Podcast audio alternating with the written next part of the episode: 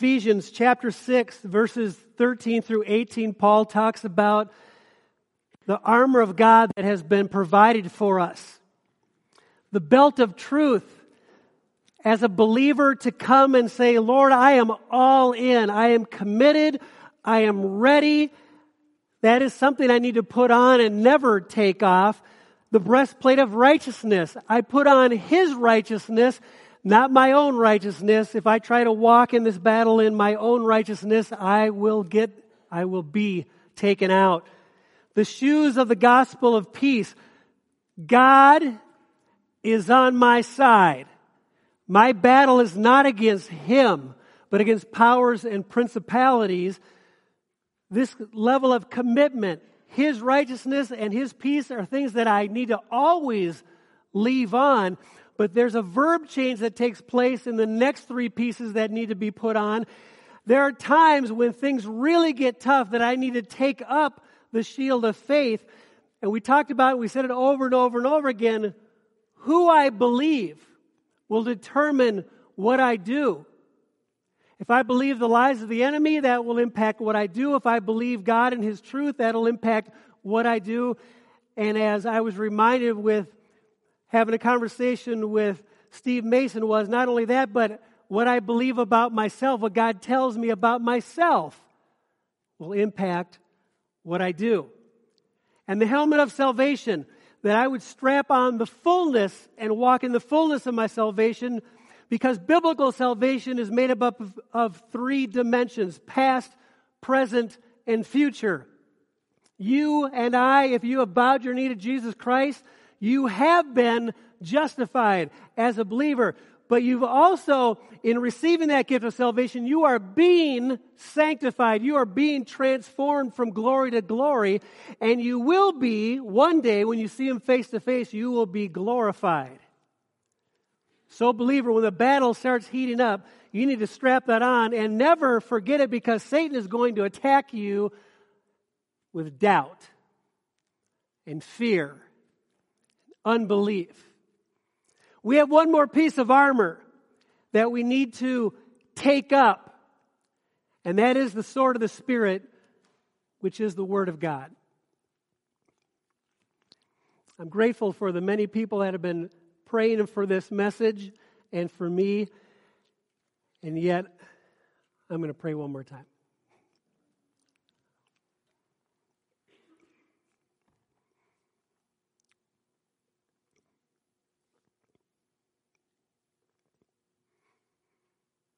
Heavenly Father, I want to acknowledge again, as I have several times this morning, if you don't come in your power and the power of your Spirit, this really will be a waste of time for everyone here. Lord, we are asking desperately dependent on your Spirit coming and moving in power among us.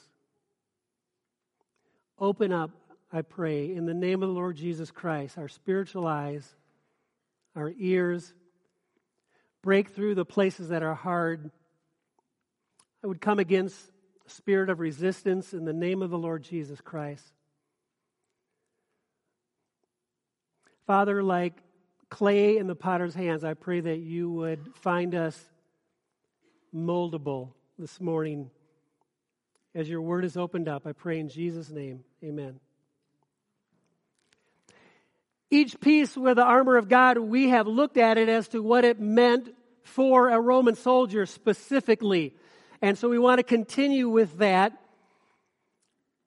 The sword of a Roman soldier, there are several different kinds of swords available and used by a Roman soldier that a Roman soldier could use in battle.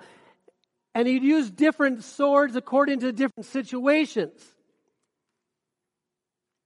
But there's a very specific sword that is referred to here. This is not a giant broadsword held with two hands swung back and forth used to de- decapitate the enemy. A difficult weapon to wield. Certainly not one that could be used precisely. It's cumbersome. It's heavy. The sword, the word used for sword in verse 17, very specific. It refers to the sword that a soldier would wear on his belt. And it would be held in a leather sheath. It was a double edged sword, approximately 20 inches long. Its compact nature made this sword very precise. It made it a lethal weapon in the hands of a trained soldier. You need to remember that description as we go on in this. Something else I want you to recognize is that when it says take up the sword of the Spirit, that means that this sword is given to you by the Spirit of God. Say it this way take up the sword that the Spirit of God gives you. What is this sword that the Spirit of God gives you? What do we know about it? I know that this sword is a precise instrument. It is given to me by the Spirit of God. This sword is the Word of God. Do we know anything else? Yes. A great deal, actually. Another thing we find in the meaning of this Greek word is that this word for used for word at the end of verse 17 says, which is the word of God. Most common Greek word used for word, I hope I don't get stuck on that too much, is logos. But there's another Greek word used that's translated word in English. It is rhema. Here's what I want you to catch Logos is not only the most common, it carries the very broad and general meaning of word. So if I was to say the Logos of God, the Word of God, I would be referring to the Bible in general.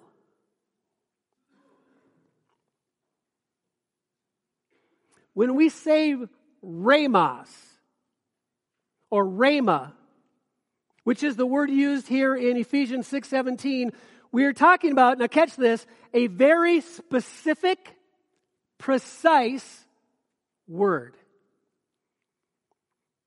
That means that the sword of the Spirit that gives me the ability to go into battle and win the battle when Satan is attacking me is not the Logos of God. It is not a general knowledge of the Bible. It is the Rhema of God. It is a specific Word of God for that moment of battle. That which protects me in the midst of warfare is when I know from the general word of God an appropriate verse, a specific word for that situation that I'm facing. It's really important that we catch this. That means if I'm going to use a precise word in order to deal with Satan's attack and do it in a decisive way, I'm going to need to know the word.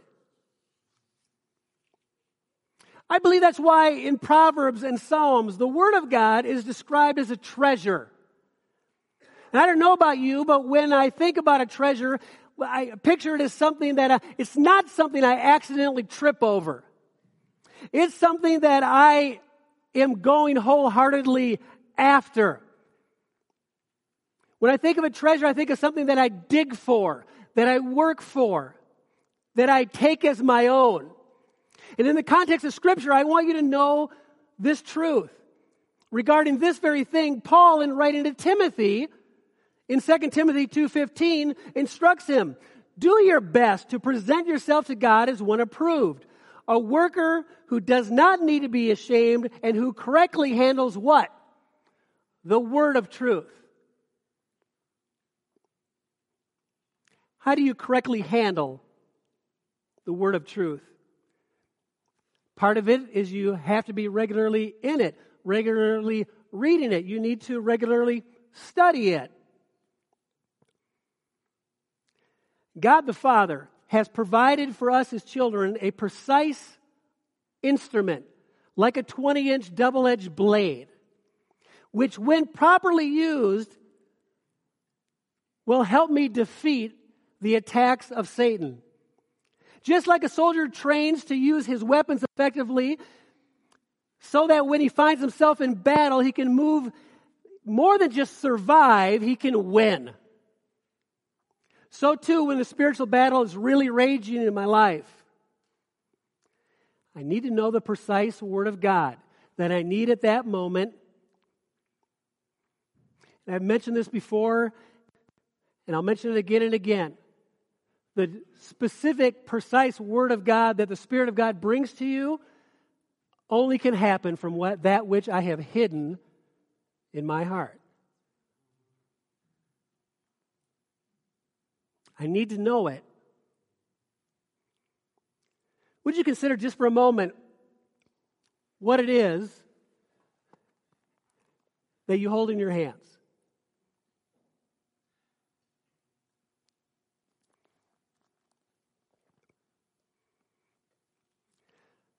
The very words of God.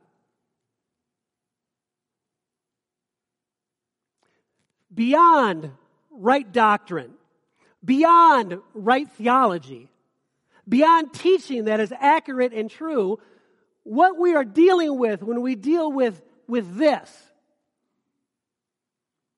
is God's words to you. God's word to me. More than God's words, I believe we are dealing with God Himself. Do you remember one of Jesus' names? the Word, capital W. It's not just a book I read, it is my opportunity to meet God. It's where God tells me who He is in the clearest of ways. More than any other place that I can ever read about or study, where I really find out who God is, is here.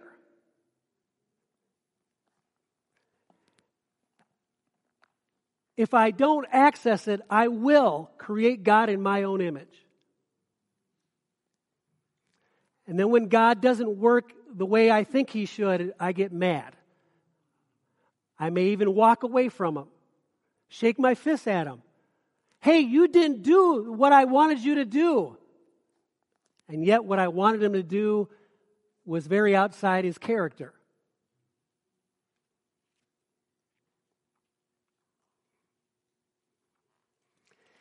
In his word, I find out who he is, his ways, his purposes, what he expects of me, how he's worked through history. The word of God becomes for me the evaluator of every experience I have of everything I think, everything I know. I don't know, I uh, probably haven't talked too much about this, but to have a biblical worldview. See, we all have a worldview, don't we? And our worldview is very different than a Romanian's worldview because our experiences are different. We all are guilty of this and it is a huge thing to overcome. But we take our worldview and we read it into Scripture. It's called eisegesis. When we take something out that isn't what was intended, what I am supposed to do is understand God's point of view and then understand what's going on in my life and understand what's going on in my culture.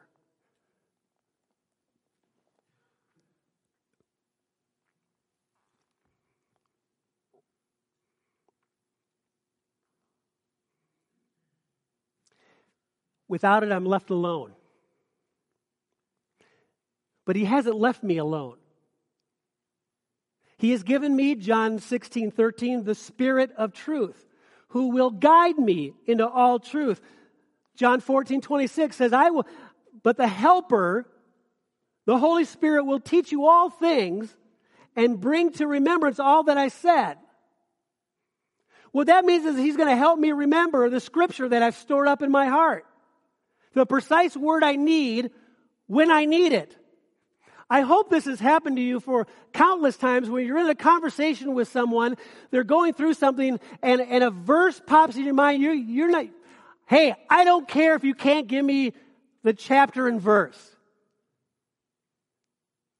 But if you say, you, you know, what I hear what you're saying, however, or let me encourage you with. And it's a word you may not have read that passage for a long time, but it's come to you. Guess who brought it? Spirit of God. And it was exactly what you needed for the moment.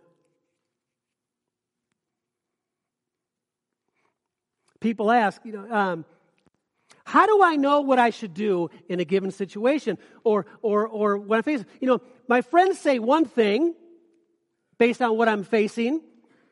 Um, and, and then I, I, I heard an argument that was really well presented and, and that it could be that made a lot of sense. And then I saw this TV show that I was watching, and the, and the person on that was wow. I mean, really good advice.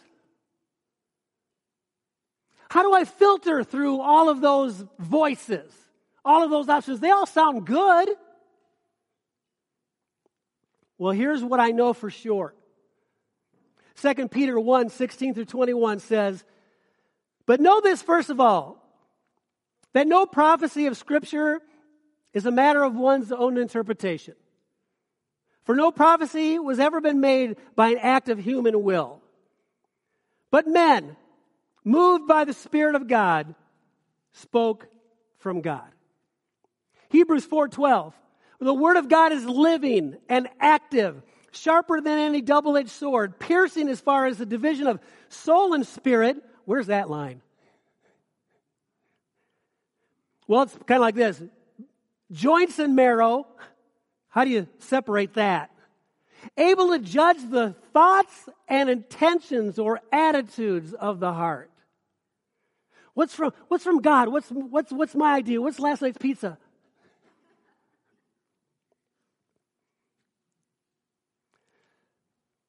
The Word of God is alive. The Spirit of God breathes breath to it so that when I read it, it's that time where I'm like, ah, oh, I've never seen that before. But how many times have I read the Gospel of John? How could I have read this so many times? But today, something specific for me, or Today, something specific for my friend who I've been praying for for weeks. Here it is.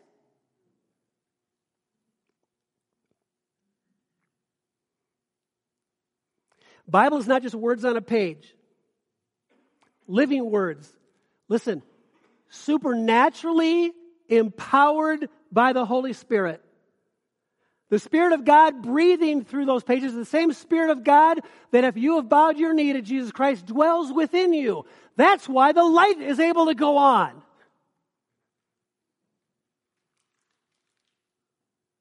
God's word is authoritative. It's sufficient to make me wise, not only in my salvation, but how to live it out. It is useful for teaching, rebuking. We love that one correcting, training in righteousness, that I might thoroughly be equipped for every good work, 2 Timothy 3 15 through 17. Good works that he has provided beforehand, we've learned in Ephesians. The Word of God is the source of guidance. Psalm 119, 105 says that the Word of God is like a lamp unto my feet, a light unto my path. The Word of God is the source of our spiritual growth and maturity, 1 Peter 2, 2. One of the things that the Word of God is sufficient for and capable to be the source of is victory over spiritual warfare. That the children of God face, the Word of God can bring victory. Every battle that you face today from the enemy, the counter thrust and parry is available to you. Amen, Pastor. That's good stuff.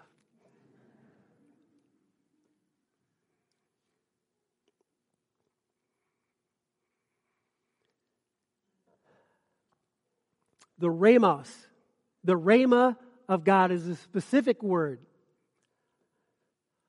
that gives you victory.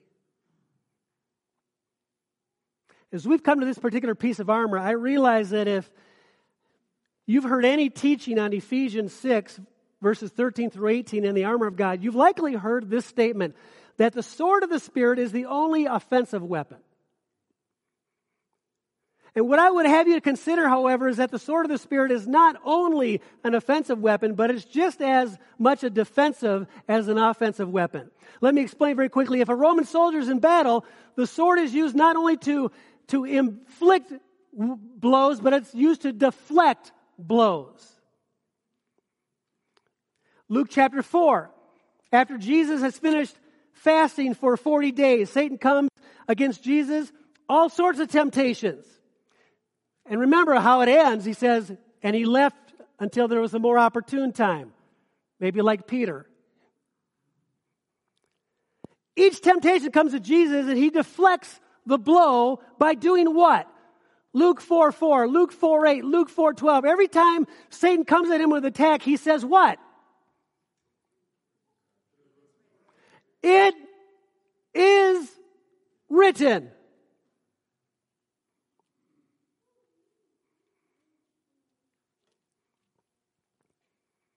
I was at a youth conference one time, and the speaker in this message divided up this auditorium of 6,000 teenagers into three sections. And at each appropriate point, he would have the whole auditorium, It is written. Let me tell you, by the 12th time, people were weeping.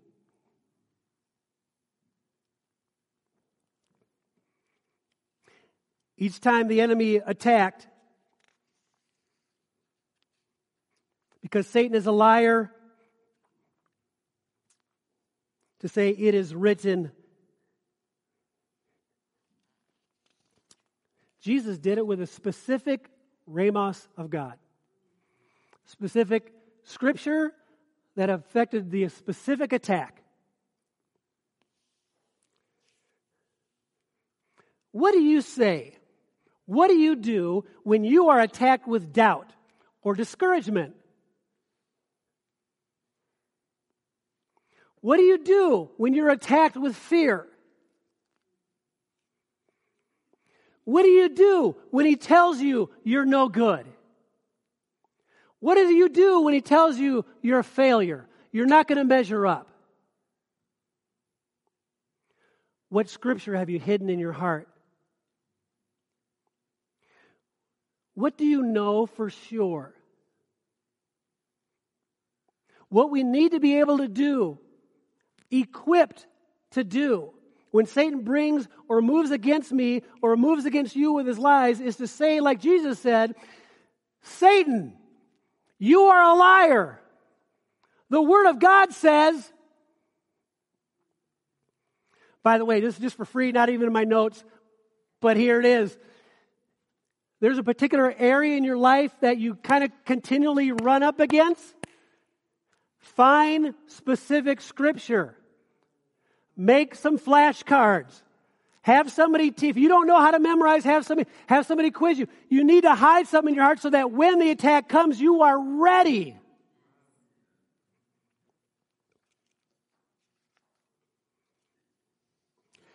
If you're not even sure how to find them, I'll help you out.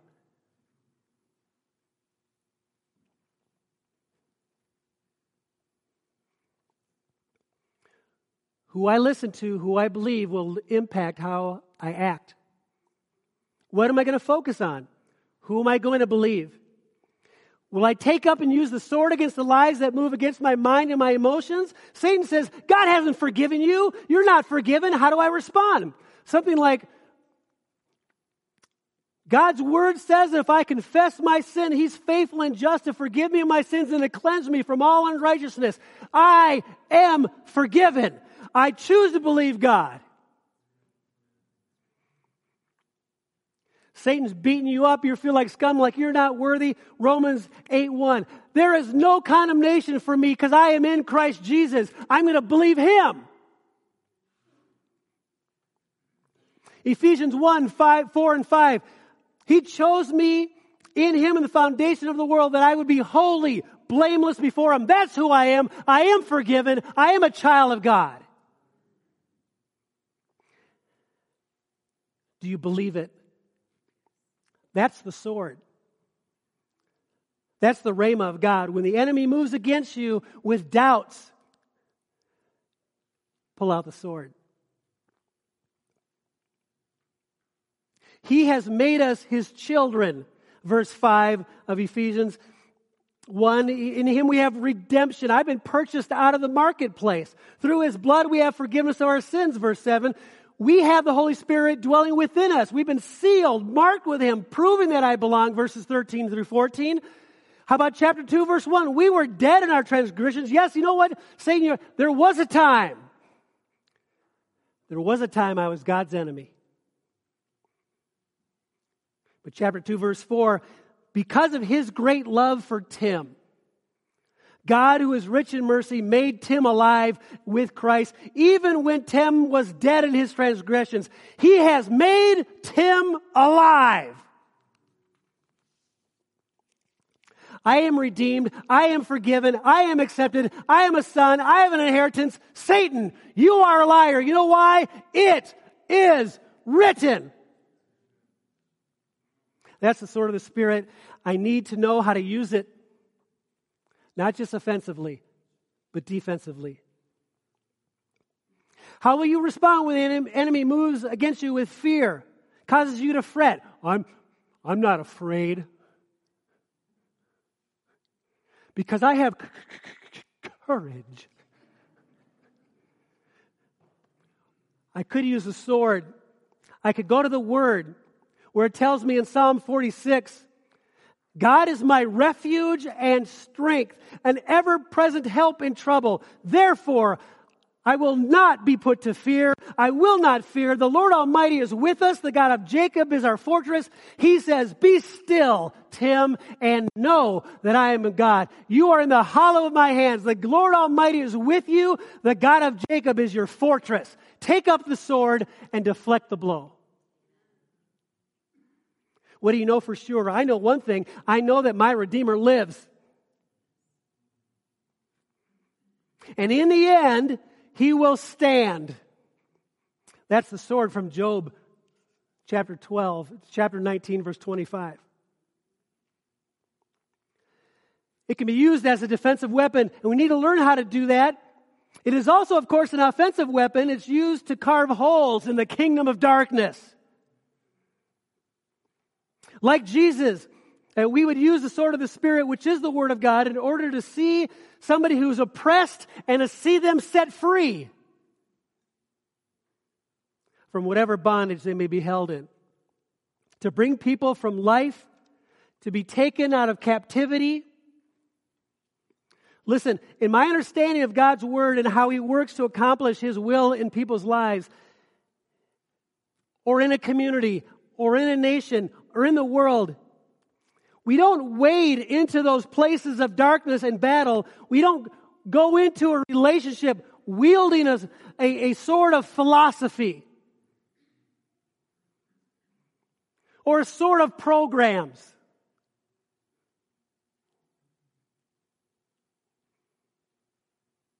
If we're going to make a difference in our community, it's going to happen through the Word of God.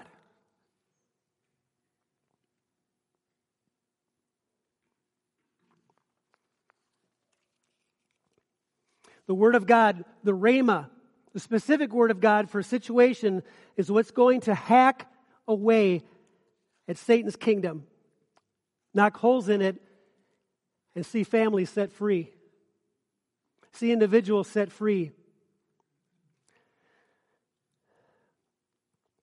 It really is part of why, more often than not, I preach through a letter, I preach through a book trusting, praying that God is going to use it in your life, or that you're going to be able to take it and use it in someone else's life. So that's why we preach it. That's why we teach it in Sunday school class or small groups or a discipleship setting or around a cup of coffee. It's why we sit down with our children and we tell it to them. To sit down with our kids and go, what are you going to offer to God this week? What a great question for all of us to answer. Wouldn't it be awesome if all of us came, God, this is what I'm offering you this week? Because I got before you and I listened, and this is what you're asking of me. I'm going to give him my time to be with somebody.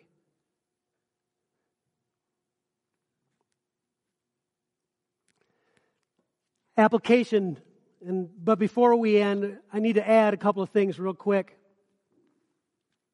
First, this sword that I've just described, you can't afford to just leave in the sheath if you hope to walk in victory in your life.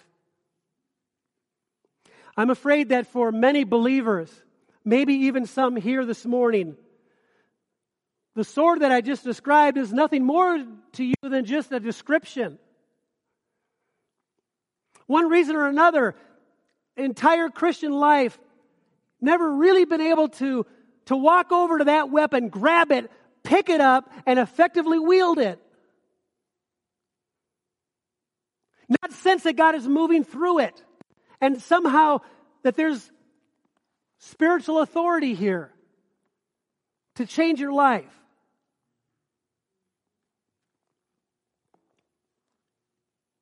You've quoted it. You've studied it. You've memorized it. You've even sensed being pierced by it from time to time. But I trust we all know that it's possible to have a house full of Bibles and never use a sword. What I need to know is how to grip it. Spiritually, how do I put my hand around that grip and use it? Not only to defend myself against Satan's attacks, but to hack holes in his kingdoms.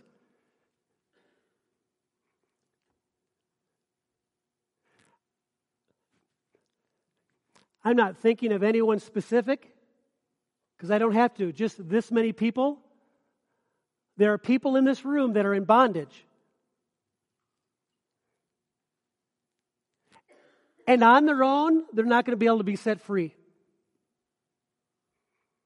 They're going to need somebody who's in relationship with them, who knows the word, that can remind them of the word, and take out the sword and set them free.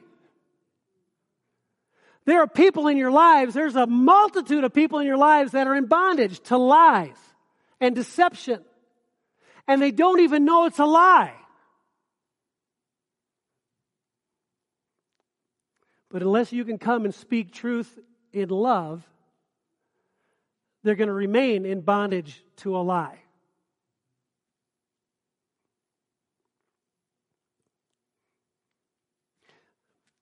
understand what we've been called to do, what I need to do to get a grip on the sword of the Spirit, which is the Word of God, I can know it, I can discuss it.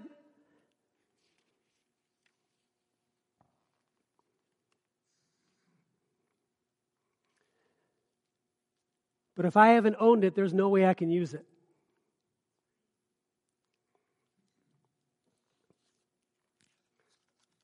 How can I defend myself from the attacks of Satan if I don't know what the word says in dealing with that situation? It's impossible.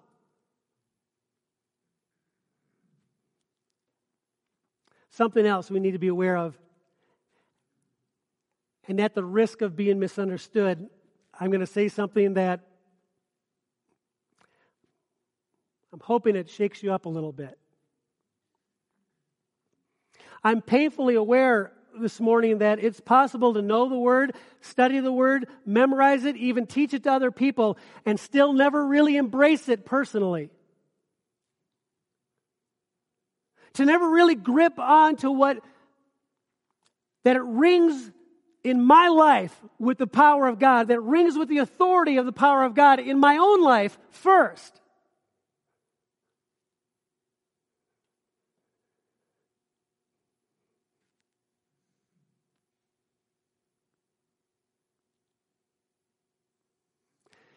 If that resonates with you, the missing piece is that the sword, the Word of God, is not a sword for you. The missing ingredient for many, I would say this is perhaps the unseen, unknown, I, I don't know how to describe it, but what affects the church in America today. We no longer live as though it's real. We no longer live as though God's word is real. That's true in our community as well as anywhere else.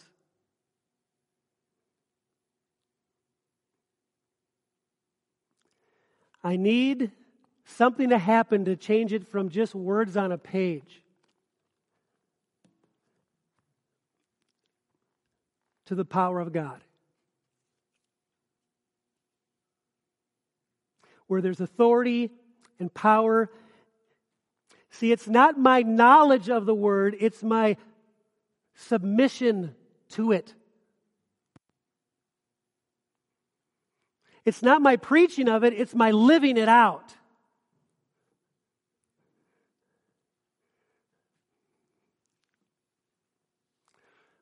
Would it be fair, maybe not much of a stretch, that if all you had, if all you had was Ephesians, that letter. If that's all you had, would it be enough? Well, I get tired of reading that over and over again.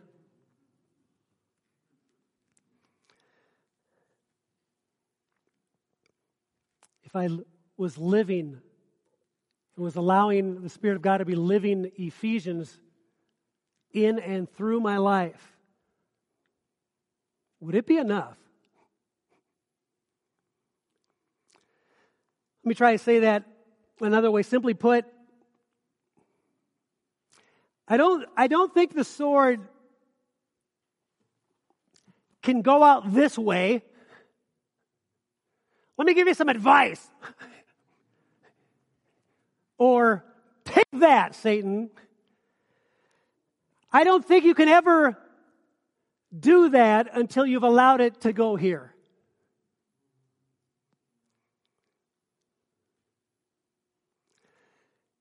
If the Word of God has not pierced your own heart, you have no idea how to use it here.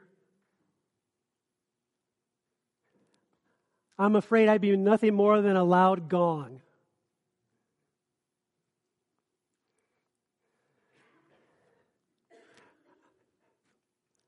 One of the stereotypes of the church today from those who are not of the church, in the church, are that Christians are what? Christians are, thank you, hypocrites. I knew it would come out pretty quick. You know what? I don't think anyone intentionally lives as a hypocrite. In fact, I would say most people who would have that label on them are blind to it. What is the non Christian or the person that's walked away from faith? How do they describe the hypocrite? Oh, they talk good, they do all these things, but their lives, double standard. What is that?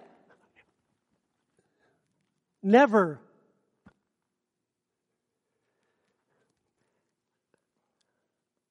Let's do everyone a favor until we're all impaled, let's keep our mouths shut.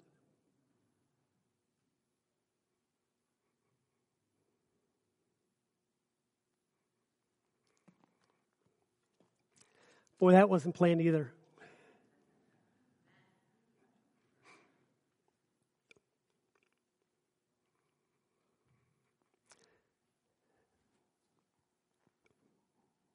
We have missions conference going to do a Vision Sunday. We have two messages left in Ephesians. And in that, I'm going to give you some, one of those, I'm going to give you some prayers. But bottom line, this is what I'm talking about when I'm talking about it starting here. Have you, did you take the time?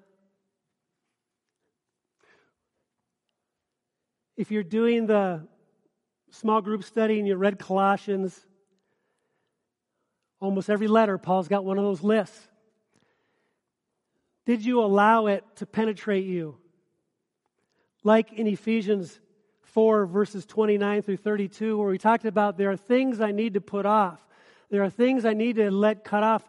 I need to get rid of because it's not, it doesn't equal who I really am. I need to get rid of bitterness and rage and malice and anger and brawling and slander and every form of it. If I have a conversation with somebody and it slips out where I cut down somebody's character, it's slander.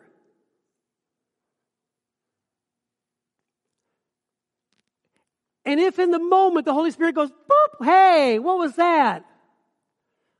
Just means that there's something there that I need to ask the Holy Spirit to remove. I need to join Him in that so that I don't allow the enemy to have a foothold in my life. I need to take back ground. I know some of you have been really engaged in things like that. But if not, then it's just a book. And there is no power, and there is no transformation, supernatural from the inside out, and you have nothing to offer.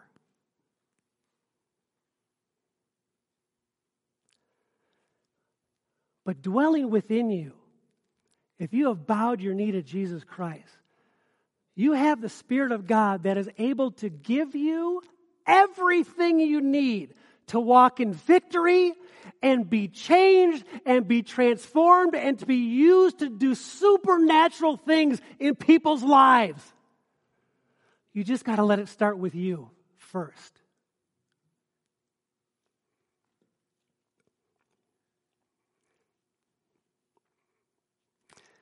You'll know when the power, that the Word of God has power and authority when you allow it to start here.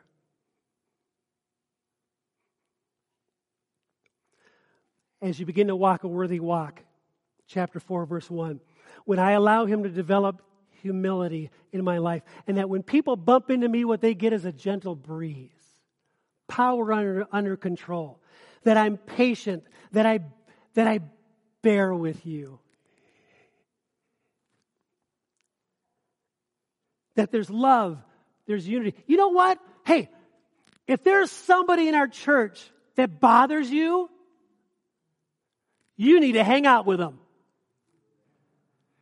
So that the Spirit of God can develop in you what it means to love and bear with them. You need to hear their story.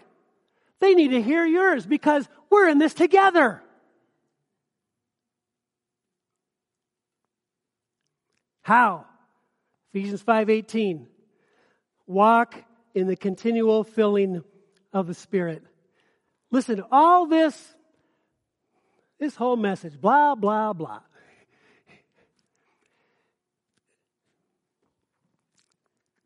This letter, this book has to become part of your spiritual DNA. It has to become part of you as natural as breathing. Things only go from bad to worse. Evolution isn't true. Things are not getting better. Some of you can wig out on that. I'll just.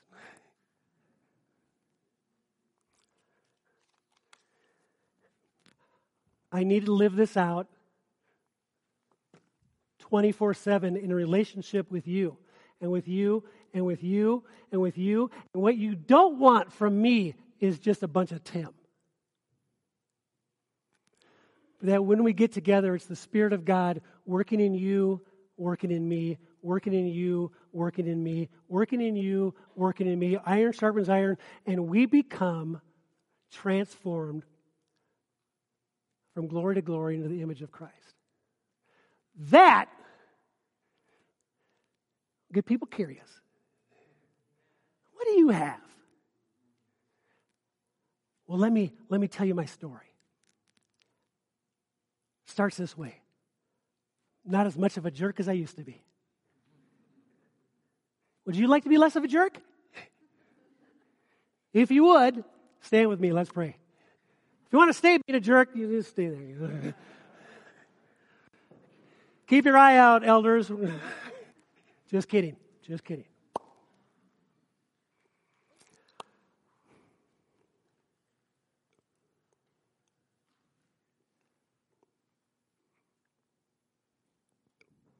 Father, my prayer this week is uh, for all of us, but specifically those of us who right now, be it in the midst of a battle or amidst of decision, amidst of uncertainty, that as we press in and seek your face and we open up your word, that Lord, you would speak to us a specific word for us for the moment. This specific word for us that we're to give to someone else. And Lord, that we would choose ahead of time, whatever that word is, that we would obey it. Because it's only as we obey it and walk in your humbly before you in your strength and in obedience, that's where we get to see it played out. Pray that you'd use us this week as we allow you to use us. I pray in Jesus' name. Amen.